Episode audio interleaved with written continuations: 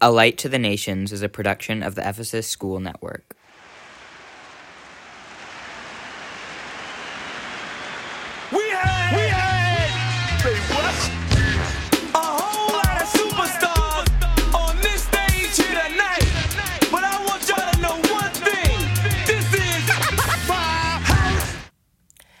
Suppose that God had made a promise to one of your ancestors that he would make him the father of a multitude of nations, with descendants as numerous as the stars of heaven.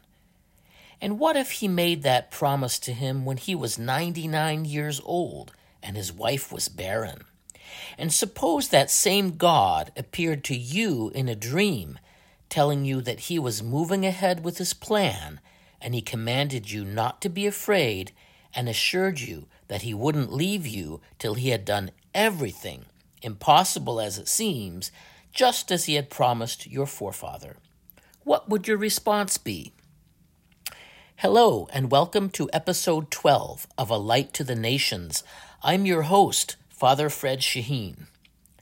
In chapter 28 of Genesis, Jacob, Abraham's grandson, sees a vision in a dream and hears the voice of the Lord while he's on his way to Mesopotamia. What Jacob does when he wakes from the dream is ominous. He sets up a pillar, anoints it, and identifies the thing he set up with his own hands as the fulfillment of what the Lord promised him. Later in the biblical narrative, David, the shepherd turned king and a descendant of Jacob Israel, will express a similar misunderstanding of the Lord's providence. So, if God promises to make me a house, that means I need to supply the plans, the materials, and the labor, and give the orders to have it built, right? Tell us again, Reverend Run, whose house is it? Let's hear the narrative of Jacob in Mesopotamia in Genesis chapter 28. Now Jacob went out from Beersheba and went toward Haran. So he came to a certain place and stayed there all night because the sun had set. And he took one of the stones of that place and put it at his head, and he lay down in that place to sleep. Then he dreamed, and behold, a ladder was set up on the earth, and its top reached to heaven, and there the angels of God were ascending and descending on it.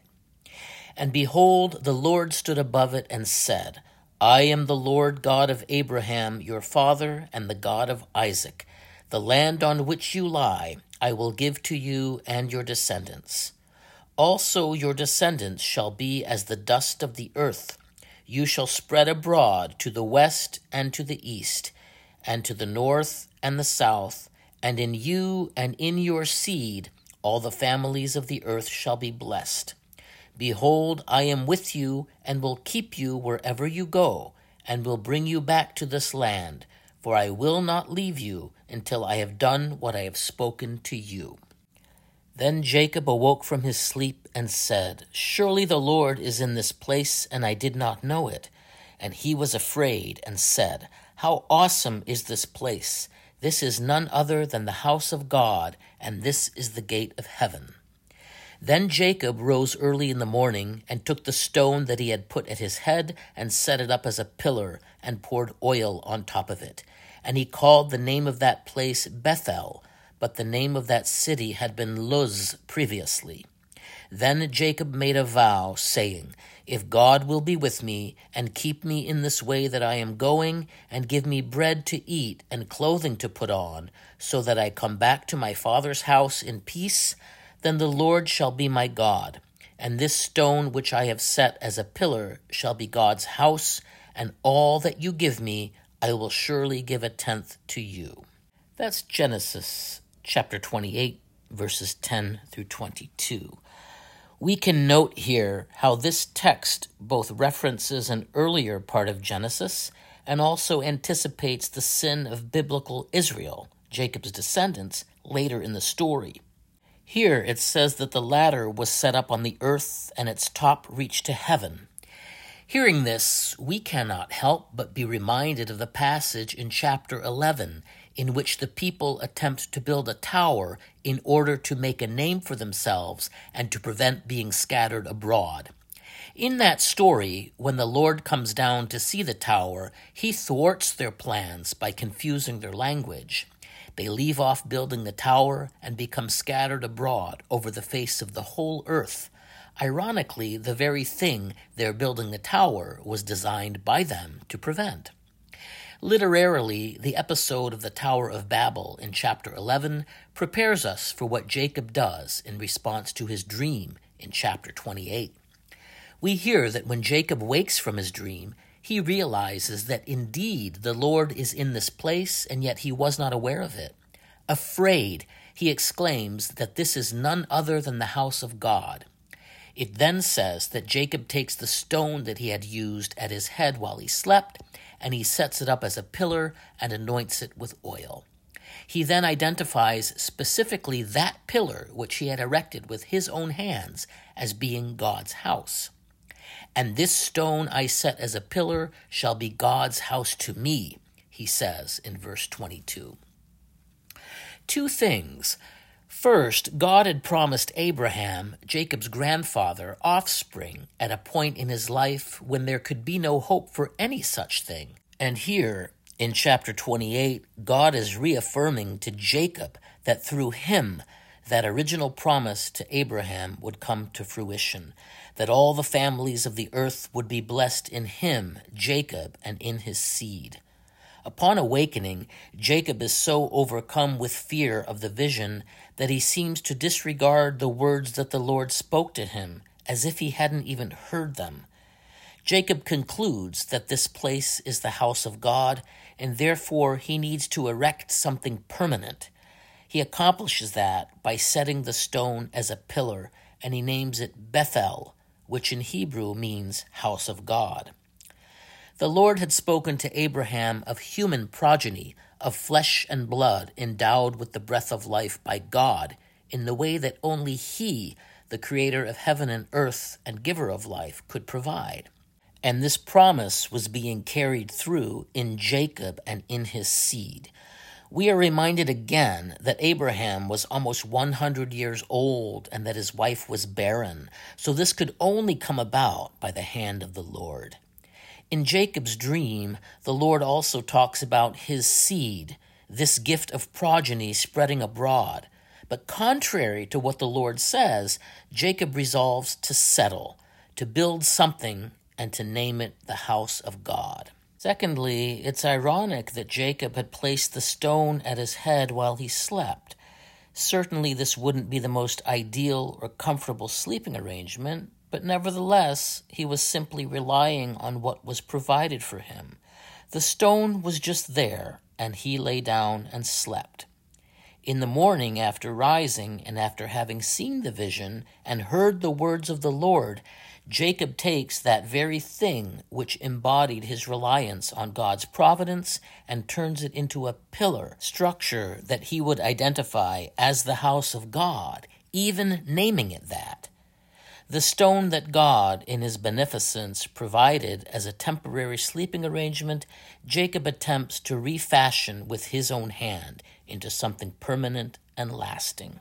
This proclivity toward building something with human hands for God, this desire to provide for God, the one who is the sole provider in the scriptural story, looks ahead to what Jacob's descendant David would do in wanting to build a temple to house the Ark of the Covenant.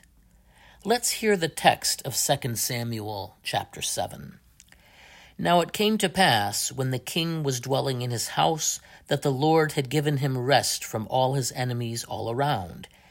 That the king said to Nathan the prophet, See now, I dwell in a house of cedar, but the ark of God dwells inside tent curtains. Then Nathan said to the king, Go, do all that is in your heart, for the Lord is with you. But it happened that night that the word of the Lord came to Nathan, saying, Go and tell my servant David, Thus says the Lord, Would you build a house for me to dwell in?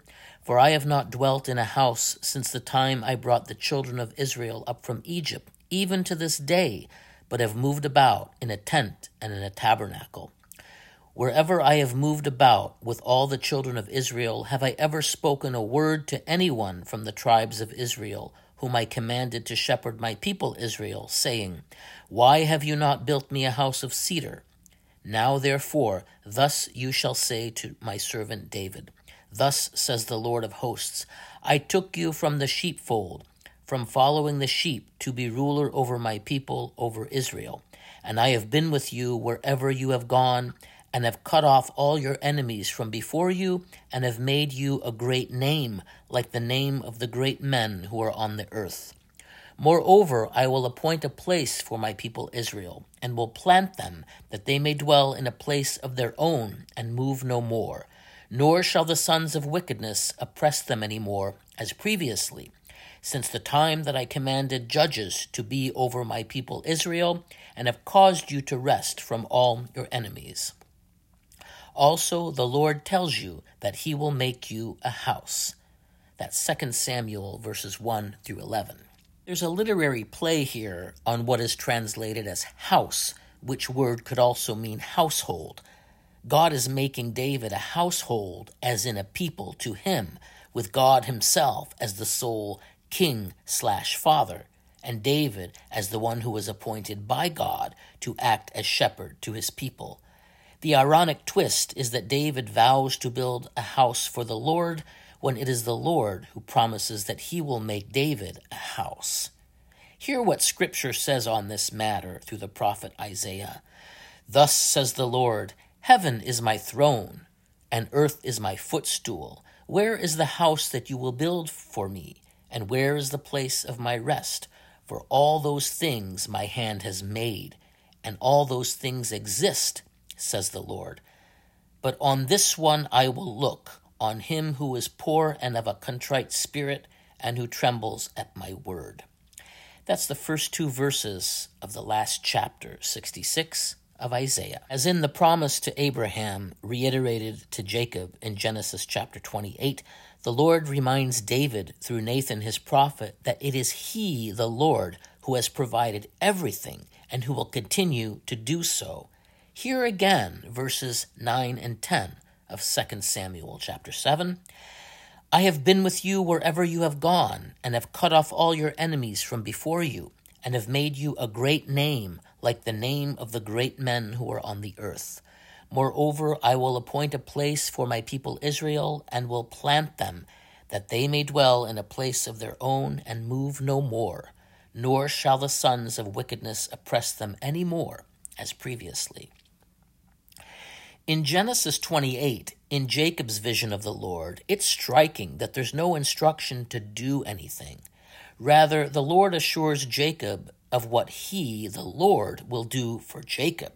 Behold, I am with you, and will keep you wherever you go, and will bring you back to this land, for I will not leave you until I have done what I have spoken to you.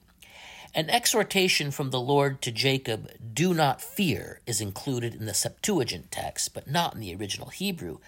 Nevertheless, we hear that immediately upon awakening from the dream, Jacob contravenes even that one commandment. So he was afraid and said, How awesome is this place! This is none other than the house of God, and this is the gate of heaven, it says in verse 17.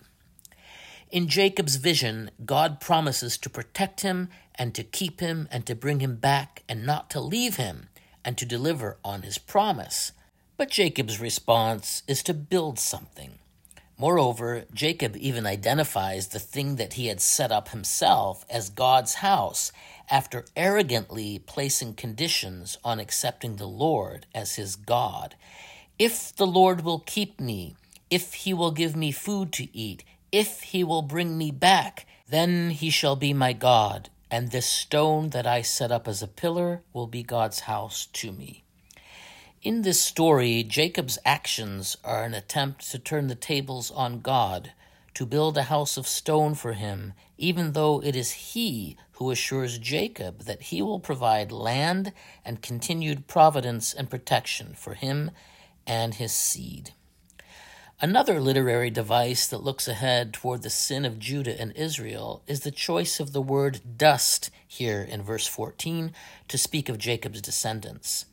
Also your descendants shall be as the dust of the earth. You shall spread abroad to the west and to the east, to the north and the south, and in you and in your seed all the families of the earth shall be blessed.